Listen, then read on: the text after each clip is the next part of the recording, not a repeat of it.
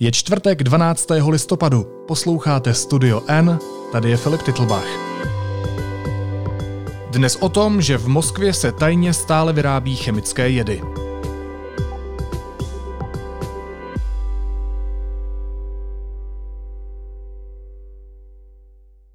Уважаемые коллеги, добрый день. Вы меня слышите? Видите? Да, слышим. слышим. Здравствуйте.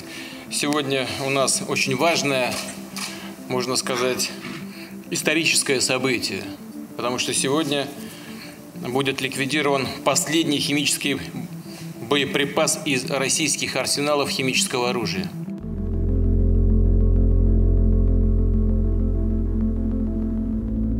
Půl roku trvalo vyšetřování skupiny investigativních novinářů z Ruska, Británie a Německa. Došli k jednoznačnému závěru. Rusko dodnes vyrábí mezinárodně zakázané chemické zbraně typu Novičok a hlavním odběratelem tohoto zboží jsou ruské tajné služby. Tématu se u nás věnuje reportérka Petra Procházková. Petro, ahoj. Ahoj, Filipe. Mr. President, it is a momentous occasion today which signals the full elimination of all chemical weapons stockpiles declared by the Russian Federation. It is truly a historic uh, milestone for the Russian Federation, the OPCW, and the international community. Господин президент, 27. září roku 2017 povolil z obrazovky přes telemost vrchní velitel ruských ozbrojených sil a prezident Ruské federace Vladimír Vladimirovič Putin generálovi Valerii Petrovičovi Kapašinovi, což je ředitel Federální zprávy pro bezpečné skladování a likvidaci chemických zbraní, aby zahájil likvidaci. Ona měla začít taková jedinečná operace, eh, kdy měla být zlikvidována úplně poslední chemická zbraň, která v celém Rusku zbývá. A mě zajímá, stalo se tak? Tak oficiálně se tak stalo, bylo to takové pompézní divadlo, Putin to sledoval přes telemost a tam ti generálové byli nastoupeni a eh, na, na obrazovku teda eh, přes kamery mu ukázali takové, takový stroj vlastně, který, který měl zlikvidovat ten poslední chemický náboj a závěrem celého tohoto vystoupení prostě si všichni poblahopřáli a konstatovali, že v tuto chvíli je Ruská federace zemí, která nemá, eh, neskladuje ani eh, ne, ne, nevyrábí žádné prostě chemické zbraně. Eh, to znamená, že Rusko se tím jak se připojilo k mezinárodním dohodám, které, které toto deklarují. Bylo to opravdu slavnostní, ale nebyla to úplně, jak se teď ukazuje, pravda. To znamená, že ten záznam z roku 2017, u kterého jsme si tady v úvodu pouštěli kousek, tak to bylo divadlo pro veřejnost? Bylo to, bylo to samozřejmě divadlo pro veřejnost, bylo to také divadlo pro e, zahraničí, protože e, Rusko je tedy signatářem řady mezinárodních úmluv. Ale e, myslím si, že všichni, kdo se toho divadla v tu chvíli účastnili, tak už věděli, že to úplně pravda není. No, opravím se, možná ne všichni, ale ti hlavní aktéři. Především to musel vědět pan prezident Putin, ale věděli to i někteří ti lidé, kteří se chemickými zbraněmi zabývají, protože, jak se ukázalo posléze, eh, tak část eh, velmi jaksi významných ruských vědců, vojáků, vědců a lékařů pokračovala ve výzkumu určitého segmentu eh, chemických zbraní i nadále. Nám ten segment už je tedy velmi dobře známý, protože hm, se s ním seznámil v posledních letech celý svět. Eh, jsou to chemické jedy typu novičok. Takže ukazuje se, pokud tedy budeme věřit eh, tomu eh, velkému investigativnímu projektu, který předvedli ruští a němečtí především a britští novináři, tak se zdá, že určitá část chemických zbraní, chemických jedů se v Rusku stále, možná v malém množství vyrábí. My se k té práci investigativního mezinárodního týmu ještě dostaneme, ale pojďme si teď připomenout dva zásadní případy z poslední doby. Velmi medializované, velmi světově známé příklady. Um, za pět měsíců po tom oficiálním oznámení, o kterém jsme se teď bavili, 4. března 2018, byl jeden z ruských vynálezů, Novičok, použitý při pokusu o vraždu bývalého ruského agenta žijícího v Británii a jeho dcery. Jak se k tomu tehdy Rusko postavilo? Rusko eh, tehdy eh, zcela jednoznačně, jako ve všech ostatních případech, to popřelo. Musíme si vzpomenout také ale na to, že to nebylo úplně v prvních minutách jasné, co se stalo.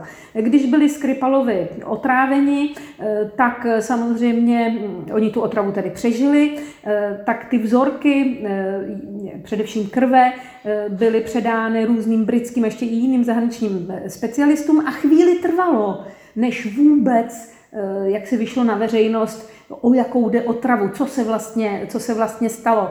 Eh, potom tedy byl nazván, eh, nazván, nazváno to jméno, které se tak jako vžilo do té, do té jak bych řekla, mezinárodní mezinárodní rétoriky, říkáme tomu novičok. Ono to má, je strašně zajímavé i lingvisticky, víš, jak to zní jako jemně. Já si pod tím novičok vždycky představím nějaké miminko nebo něco prostě takového rostomilého. A on to je jed, který prostě jeho jedna mikroskopická kapička může zabít řadu, řadu lidí. Eh, tehdy jsme se i my začali seznamovat s tím, co to vlastně novičok je. Rusko okamžitě začalo všechno dementovat. Eh, dodnes vlastně třeba ministerstvo zahraničí eh, dementuje to, že vůbec novičok kdy se v Sovětském svazu vyráběl, ačkoliv to už je prokázáno zcela jednoznačně a stoprocentně.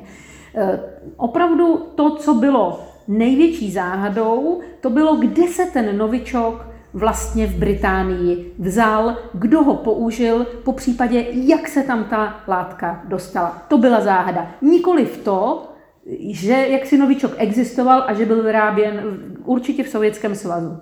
Pokud si dobře vzpomínám, tak do hry tenkrát vstoupil i e, prezident České republiky Miloš Zeman, který řekl, že noviček se vyráběl na českém území, což později popřela e, Bezpečnostní informační služba. Protože vojenské obrané zpravodajství je této tématice blíže než například BIS, tak jsem přihlédl k jeho názoru a udělal jsem si takový závěr. Byl u nás vyráběn a testován novičok. Byť v malém množství a poté zničen. Víme kde a víme kdy. A je pokrytectví předstírat, že nic takového nebylo.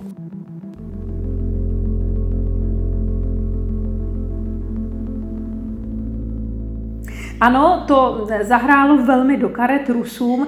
Já si vzpomínám, jsem tehdy byla eh, kvůli nějaké úplně jiné věci na ruské ambasádě a tam někteří mý nejmenovaní ruští přátelé za mnou přišli, byli rozesmátí od ucha k uchu a říkali, jak je jako vynikající pan prezident Zeman, jak vlastně pomohl vysvětlit celou tu záhadu, kde se novičok v Británii vzal, že to bude jistě ten novičok, který vyrábíme my tady v České republice. Takže eh, on z toho jednoho nešikovného, takového popletaného výroku si Rusové vyvinuli další, další teorii, kterou se bránili proti nařčení, že to jsou oni, kdo cíleně tedy hm, používají novičok při likvidačních akcích v zahraničí.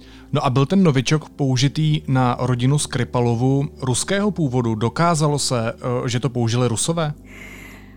To je strašně jako komplikovaná otázka, co říkáš. Čem, co budeme říkat, že, se, že, že někdo dokázal?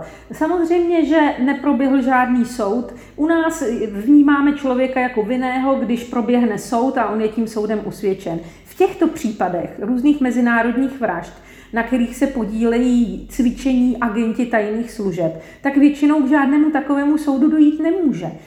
My si musíme tak trochu vybrat, čemu tady budeme více důvěřovat. Eh, britské tajné služby i britští vyšetřovatelé a policie nakonec došli k jednoznačnému závěru, že e, útok na Skripalovi podnikli ruští občané, my známe jejich jména, jeden se jmenuje e, Boširov a jeden Petrov, jsou to přezdívky, ve skutečnosti se ten jeden jmenuje Čepiga, ten druhý Myškin, to je další věc, která je jako v tom případu hrozně komplikovaná, ty, ty stovky jmén a spojení a různých názvů, v tom se dost těžko člověk orientuje. Ale Britové jsou přesvědčeni, k Britům se přidali Němci a řada dalších zemí. Ostatně vzpomeň si, že tehdy, když Britové přišli s těmito důkazy, z nichž ne všechny byly zveřejněny jako pro veřejnost, ale byly předány partnerským státům v rámci Evropské unie, tak tyto státy v Evropské unii eh, vyslali ze svého území každá určitý počet ruských diplomatů,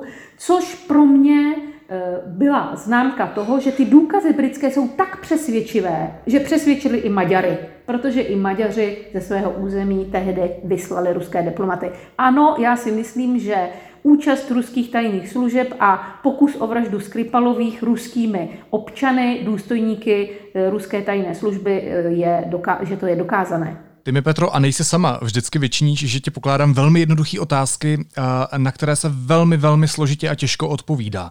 Já ti tu otázku zkusím položit ještě jinak. Mělo Rusko důvod otrávit Sergeje Skripala? Tady je problém v tom, co si představujeme pod pojmem Rusko. Rusko jako prezident Putin, Rusko jako Kreml, Rusko jako ruští občané nebo ruské tajné služby.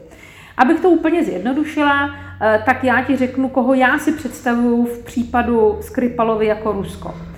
Já si tam představuju především ruské tajné služby, které jsou svým způsobem stát ve státě, i když samozřejmě řízené prezidentem Putinem, který je ostatně jejich odchovanec. On byl také agentem tajných služeb.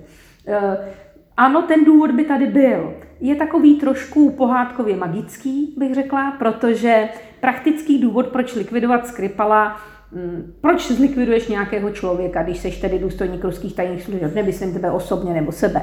Eh, buď proto, že je nebezpečný ruskému státu, nebo že je nositelem nějakého tajemství, které by mohl vyzradit, to asi v žádné, žádný z těch případů na Skripala neplatí, protože on už byl v Británii dlouho a všechno, co věděl, tak vyzradil a nebezpečný už nijak nebyl. A pak je tady ještě jedna velmi zajímavá věc, která je těžko pochopitelná pro normálního člověka. A tím je e, taková deklarativní msta. E, zlikvidovat člověka, který zradil ruské tajné služby, to je taková, e, taková bych řekla, mysteriózní akce, která ani se nemá týkat toho, koho likviduješ, ale má být signálem všem ostatním, že toto se stane s tím, kdo zradí a není žádné předtím e, záchrany. Neutečeš nikam, neschováš se ani v Británii, ani ve Spojených státech, prostě nikde. My tě dostaneme. Je to hrozba těm, kteří by měli podobné myšlenky. A proto byl zlikvidován Skripal a před ním mimochodem řada dalších. No a pojďme dál, víc do budoucnosti, to znamená do uh, menší minulosti. Další příklad je nedávný. 20. srpna 2020 uh, eh, to skolaboval při letu ze sibirského Tomsku do Moskvy opoziční předák Alexej Navalny. My jsme o tom mnohokrát informovali. Po převozu do německé nemocnice lékaři a nakonec i chemici konstatovali, uh, že proti němu byl použitý novičok. Padá i tady největší podezření na ruské tajné služby? Ano, opět tady padá největší podezření na ruské tajné služby. Opět nemáme žádný důkaz, který by e, prošel soudním přelíčením, takže všechno jsou to z hlediska čistě právního pouze domněnky a obvinění, ale ano, tak především důvod, proč tedy se někdo eh, pokusil Navalného eh, zlikvidovat, kdo na tom mohl mít zájem, kdo má také přístup k novičoku. To není jed, který půjdeš do lékárny a koupíš si ho. To je prostě velmi jaksi problematická látka, se kterou je také třeba umět nějak operovat. Ehm, ta akce na otrávení Navalného byla velmi taková obrovská, složitá logisticky. To nemohla být akce nějakého jednoho člověka, kterému se prostě Navalný, Navalný nelíbil. Takže všechno to směřuje k tomu, že ano. Mimochodem, možná tě pobavím, ale moc se nesměj. Ehm, ředitel ruské zahraniční rozvědky eh, se mm, před opravdu několika dny rozhodl, že vystaví jaksi svoji vlastní verzi, kdo otrávil Navalného. A ta verze je, že to byly západní tajné služby, které se mm, sešly v nejmenované západoevropské zemi a tam se dohodly na nutnosti sakrální oběti, která by vyprovokovala k větší aktivitě ruské protestní občanské hnutí. A ta volba padla na toho nejznámějšího vůdce ruské opozice Navalného. Takže vlastně ruská zahraniční rozvědka nám vzkazuje, že jsme si Navalného otrávili sami, aby jsme na Rusko mohli uvrhnout další sankce. Mně to přijde poněkud směšné a spíš mi to přijde jako důkaz toho, že skutečně v té otravě má, mají prsty ruské, ruské tajné služby. Hmm. Pojďme teď k té mezinárodní investigativní práci, kterou jsme zmiňovali v úvodu. Kdo zjistil, že se v Rusku stále i dneska vyrábějí chemické jedy? Tak ta skupina novinářů, kteří se na tom projektu investigativním podíleli, je poměrně velká. Ve mně to vzbuzuje dost velkou důvěru i proto, že ta práce trvala dlouho, skoro půl roku, dokonce oni s tím začali ještě před otravou Navalného a také proto, že se na ní podílely pro mne velmi renomované skupiny investigativní, jako skupina Belinkat, kterou známe už z vyšetřování vlastně sestřelení toho eh, malajzijského letadla nad Ukrajinou, eh, potom velmi dobrý takový investigativní server ruský The Insider, Rádio Svoboda a Der Spiegel. Eh, takže ty, tito novináři spolupracovali více, méně, každý si prostě dělal ten svůj segment toho vyšetřování. A myslím si, že dovedli eh, to vyšetřování do opravdu jako až pro mě až nesrozumitelně detailního výsledku, protože pro člověka, který není expert na ruské tajné služby, nezná různé ty instituty, ústavy, vztahy mezi nimi, eh, neorientuje se příliš v ruských jménech, tak je ten na první pohled ten výsledek až nesrozumitelný. Pojďme se pobavit, po jakých šli investigativci stopách. Ty jsi říkala, a je to pravda, když jsem četl tvůj text, tak jsem pochopil, že v tom příběhu je velmi komplikovaná síť vztahů, kontaktů, pracovních, osobních setkání, střetnutí a tak podobně. Ale jakou roli v tom hrají státní orgány? Pojďme to zkusit trochu rozplést. Filipe, eh, já jsem tam dala asi tak pětinu toho, Eh, co vlastně bylo zveřejněno, protože eh, to by nebyl schopen český čtenář eh, přečíst. A já jsem se tím prokousávala několik nocí. Bylo to opravdu velmi, velmi složité. Ale když to trošku začneme rozplétat, ještě bych chtěla říct, že vlastně Rádio Svoboda ti se zabývali spíš Eh, tou částí, která se týkala výzkumu toho, jak eh, se nově daří novičok zabalit, aby mohl být dopravován eh, po světě. To byl jejich, takový, jejich, jejich takové téma. A ti zbývající novináři, především Belinka, tady Insider, se zabývali spíš takovými právě těmi schůzkami a organizací a přípravou především toho činu, který se týká otravy Skripalových. No, tím hlavním, kdo je jak se do toho zapleten a kdo to vlastně celé řídí, je ministerstvo obrany. Protože, a tam je trochu právě nutno vyznat se v, v tajných službách eh, Ruska, úplně zjednodušeně, je tady významná tajná služba ministerstva obrany, které říkáme zjednodušeně GRU, neboli tady rozvědka, vojenská rozvědka, která právě má mít na svědomí otravu Skripalových. To víme prakticky určitě, protože jak eh, ti pachatelé, kteří sami se tedy dali, namazali ten jed na kliku Skripalový, eh, domů Skripalových, eh, Čepiga a Myškin, tak prokazatelně, to už bylo dokázáno dříve, jsou to agenti GRU. Pak je tady ale ještě jedna tajná služba, u nás možná i známější, a to je FSB, kdysi se tomu říkalo KGB, dnes se to tedy jmenuje Federální služba informační a tam není úplně jasné, do jaké míry se FSB podílí na vývoji, eh, vývoji a dalším zdokonalování novičoku. Zdá se, že zatím to je všechno v gesci ministerstva obrany. To si myslím, že je taky hlavní a velmi důležité eh, sdělení té investigace. Um, velmi často v tom svém textu zmiňuješ jedno jméno a to jméno zní doktor Sergej Čepur. Jakou roli v tomhle příběhu hraje doktor Sergej Čepur? Kdo to je? Mně se velmi líbilo eh, vlastně sledovat tu linku tady toho pana eh, doktora. Skoro se to četlo jako detektivka, hodně taková pro náročného čtenáře, že já jsem se musela pořád vracet o několik odstavců, ale mně se to stává i při normálních detektivkách, takže eh, to nebylo pro mě nic nového. Ano, to byla taková postava, která provázela to vyšetřování všech těch novinářů jako bych chtěl vlastně, jak to vypadalo, kam by si pohlédl v tom vyšetřování. Tam pan doktor Čepur byl. E, zdá se, že to je jeden z hlavních koordinátorů, takový velký logistik, který vlastně spojuje jednotlivé ty, jednotlivá ta chapadla. Musíme si říct další důležitou věc, která platí nejen asi pro ruské tajné služby, ale že na takovémto projektu ti lidé, kteří na něm pracují, tak se ne zdaleka všichni znají. E, a ne zdaleka všichni znají všechno. To by bylo velmi nebezpečné. Eh, tam jsou prostě eh, různé buňky, která si každá jede to svoje a často mezi sebou nemají vůbec žádný kontakt. A někdo ale musí být, kdo to koordinuje. A zdá se, že tím, kdo to koordinuje, byl právě petrohradský doktor Čepur, který eh, měl řadu, tam se podařilo Belinka, to nevím jak, to oni samozřejmě ti nikdy neřeknou, oni to nezveřejní, jim se podařilo dostat se k určité části telefonických rozhovorů tady toho pana doktora. Eh, mně se zdá, že ani neznají příliš obsah, ale že spíš se dostali pouze k seznamu čísel, které on vytáčel a kdo mu volal.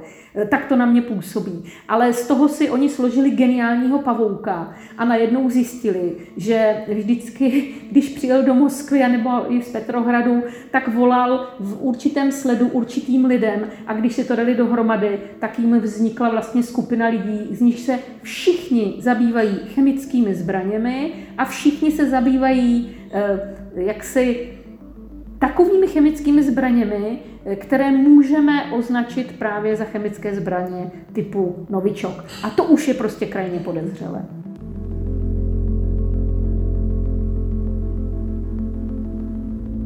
Mě zaujala ještě jedna věc v tom tvém povídání. Ty jsi zmínila, že eh, rozhlasová stanice Svoboda se v tom týmu soustředila především na to, jak se ty chemické jedy distribuují po světě. V jaké podobě se novičok a další jedy, které byly v poslední době použity, vyrábí a dostávají k těm, kteří je pak používají? Víš, to teď byla velká záhada, jak v případě Skripala, tak v případě Navalného, eh, vlastně eh, jak ten jed eh, se k ním dostal, jednak jak se jim dostal do těla nebo na tělo, protože novičok stačí, když si namažeš na ruku a je po tobě, to nemusíš zrovna sníst. A také ale se hodně diskutovalo o tom, jak ten pachatel to udělal tak, aby sám sebe neohrozil. Já když si představím, eh, že by mi někdo prostě řekl, tady máš novičok, jdi někoho otrávit, no tak samozřejmě první bude, že teda ho nechci otrávit, ale druhé bude, že se budu bát, že se otrávím taky, protože to je vysoce nebezpečná látka, to se nesmíš ani nadechnout, ani se jí dotknout. Já jsem nedávno dělala rozhovor s jedním z vynálezců novičoku, panem Ugliovem, a mm, teď jsem mu také psala a e, komunikovali jsme o tom, e, On sice tvrdí, že pro trochu znalého člověka, který je zvyklý pracovat s chemickými jedy, tak stačí, eh, když eh, to máš v dobře zabalené lahvičce a máš rukavice a snažíš se toho nedotknout. No ale představ si, že chodíš po eh, Salisbury nebo po letadle a máš rukavice a v ruce lahvičku, no tak to je podezřelé. Takže to pořád nebylo vysvětlené, jak se ten jed na ta místa dostal. A především zpravodajové nebo ty investigativci z Rádia Svoboda došli k závěru, že v tom jednom ústavu výzkumném, který je zapleten do toho pavouku, roku a lidé z něj byli v kontaktu se všemi aktéry těch otrav, e, se už nějakou dobu vyvíjejí takové nanokapsule, něco podobného, jako známe ze zdravotnictví, že už jsou tedy léky, které e, dokáží v tom těle si najít to místo, kam je potřeba ten lék donést a tam ho vypustit, když to řeknu úplně laicky. Tak něco podobného, e, specializované tedy na chemické zbraně, že vlastně do toho zabalíš tu zbraň. Je to úplně bezpečné při dopravě, a je to tedy vymyšleno tak, aby, se to, aby to vypustilo ten jed, až když ty chceš. A to by právě bylo úplně geniální pro ty operace v zahraničí eh, nebo prostě vzdálené od místa, kde se ten jed vyrábí. Ta teorie je zatím pouze teorií. Já jsem o tom s panem eh, Ugliovem hovořila On není úplně nakloněn tomu, že by to tak bylo, ale jak sám, jak si podotýká, on je z té staré školy a tyto technologie nejsou úplně jeho doménou, takže to nevylučuje ale nezdá se mu to. Naopak novináři a odborníci, kteří jim pomáhali při tom e, vyšetřování, tak si myslí, že toto by mohla být ta stopa a vysvětlení, jak se třeba ruským agentům podařilo doletět do Británie, e, přivést si sebou e, smrtelný jed, prostě chemickou látku bojovou, a aniž by to někdo zjistil a pak ji tam použít. To by mohlo být prostě to vysvětlení. Ty už to trochu Petro zmínila, ale je opravdu stoprocentně jisté, že o tom všem Vladimír Putin ví a souhlasí s tím? Bohužel v tomto příběhu není stoprocentně jisté nic, kromě faktu, že ti lidé zmínění byli otráveni, že to přežili a já si myslím, že zcela jisté je i, že tam figuruje novičok. Kdo, co a jak, nevíme. A e, pan prezident Putin v, této, v celé té historii e, je prostě také velkou záhadou. I když A zase jsou to prostě domněnky, ale já sleduju Rusko od roku 91. Eh, Putin nastoupil v roce 2000. Eh, dovolím si říct, že denně znám jeho denní program, jak, jako kdybych byla jeho dvorní dáma skoro. Prostě opravdu až na malé intimní detaily skoro pořád vím, co dělá. A nedokážu si představit, Filipe, nedokážu si představit, že by se toto dělo ne jednou, ale opakovaně a on by o tom nejen věděl, ale nesouhlasil by s tím. Eh, on je eh, člověk, který rád rozhoduje i o tom, kdo bude vrchním poštmistrem tamhle v nějaké vzdálené sibirské obci. Jak by mohl pominout eh, takovouto akci, která likviduje jeho vlastně bývalé kolegy v zahraničí, nebo jeho největšího soupeře v případných prezidentských volbách Navalného. Já si myslím, že je to zcela vyloučené, aby to nevěděl a aby k tomu nějakou formou nedal eh, souhlas. Já myslím, že ještě na závěr potřeba říct, že v té novinářské práci uh, se často děje to, že toho víc nevíme, než víme. Že prostě postupně zveřejňujeme jenom ty opravdu třikrát ověřené informace, které v těch velkých příbězích ale ve výsledku hrají jenom střípky.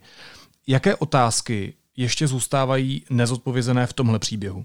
Určitě máš pravdu, já jsem přesvědčena a jsem také v kontaktu eh, s vedením Insideru, eh, který, který myslím si, že je to velmi věrohodná, věrohodný server, je jasné, že oni vědí mnohem víc, ale že se také bojí některé ty neúplně podložené domněnky zveřejňovat eh, z řady, z řady důvodů, ale hlavně proto, že chtějí být věrohodní.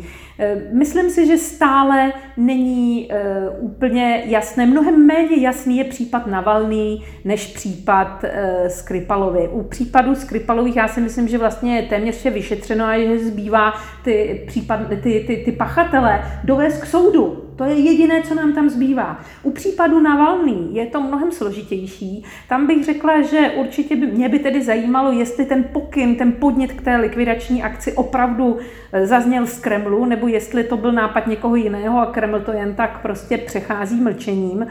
A také by bylo zajímavé, eh, která tajná služba se na tom podílela, pokud tedy připustíme, že to určitě byla tajná služba. Je tady samozřejmě ještě jedna verze, abychom byli úplně spravedliví.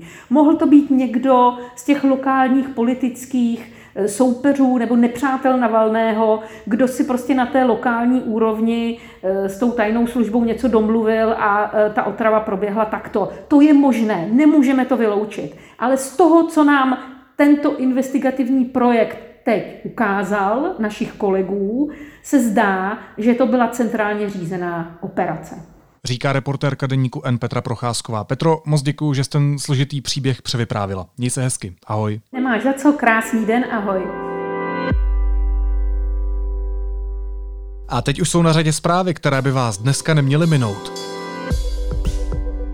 Premiér Andrej Babiš nadále ovládá Agrofert a je ve střetu zájmů. Vyplývá to z odpovědi Evropské komise na české výtky k evropskému auditu. Komise dává Česku další doporučení. Na odpověď jsou tři měsíce. Reprodukční číslo R kleslo na hodnotu 0,8, potvrdil šéf Ústavu zdravotnických informací a statistiky Ladislav Dušek. Ministerstvo zdravotnictví ve středu uvedlo, že výrazné rozvolnění platných opatření zatím nechystá. Někteří žáci se ale vrátí do škol. Poslanci ANO, ČSSD a KSČM schválili v prvním čtení návrh rozpočtu na příští rok. Rozpočet se schodkem 320 miliard korun chtěla pravicová opozice vrátit vládě k přepracování. Její návrh sněmovnou neprošel. Návrh nyní projednají výbory. Vysoké školy budou moci i příští rok vyučovat a zkoušet na dálku. Upravit budou moci plán studia i podmínky přijímacích zkoušek. Sněmovna návrh schválila. Z Libanonu odcházejí kvůli špatným pracovním podmínkám lékaři. Letos jich do zahraničí odjelo už 400. Důvodem jsou nízké platy i nedostatek vybavení zdravotnických zaměstnanců, zásob základních léků a dalšího materiálu.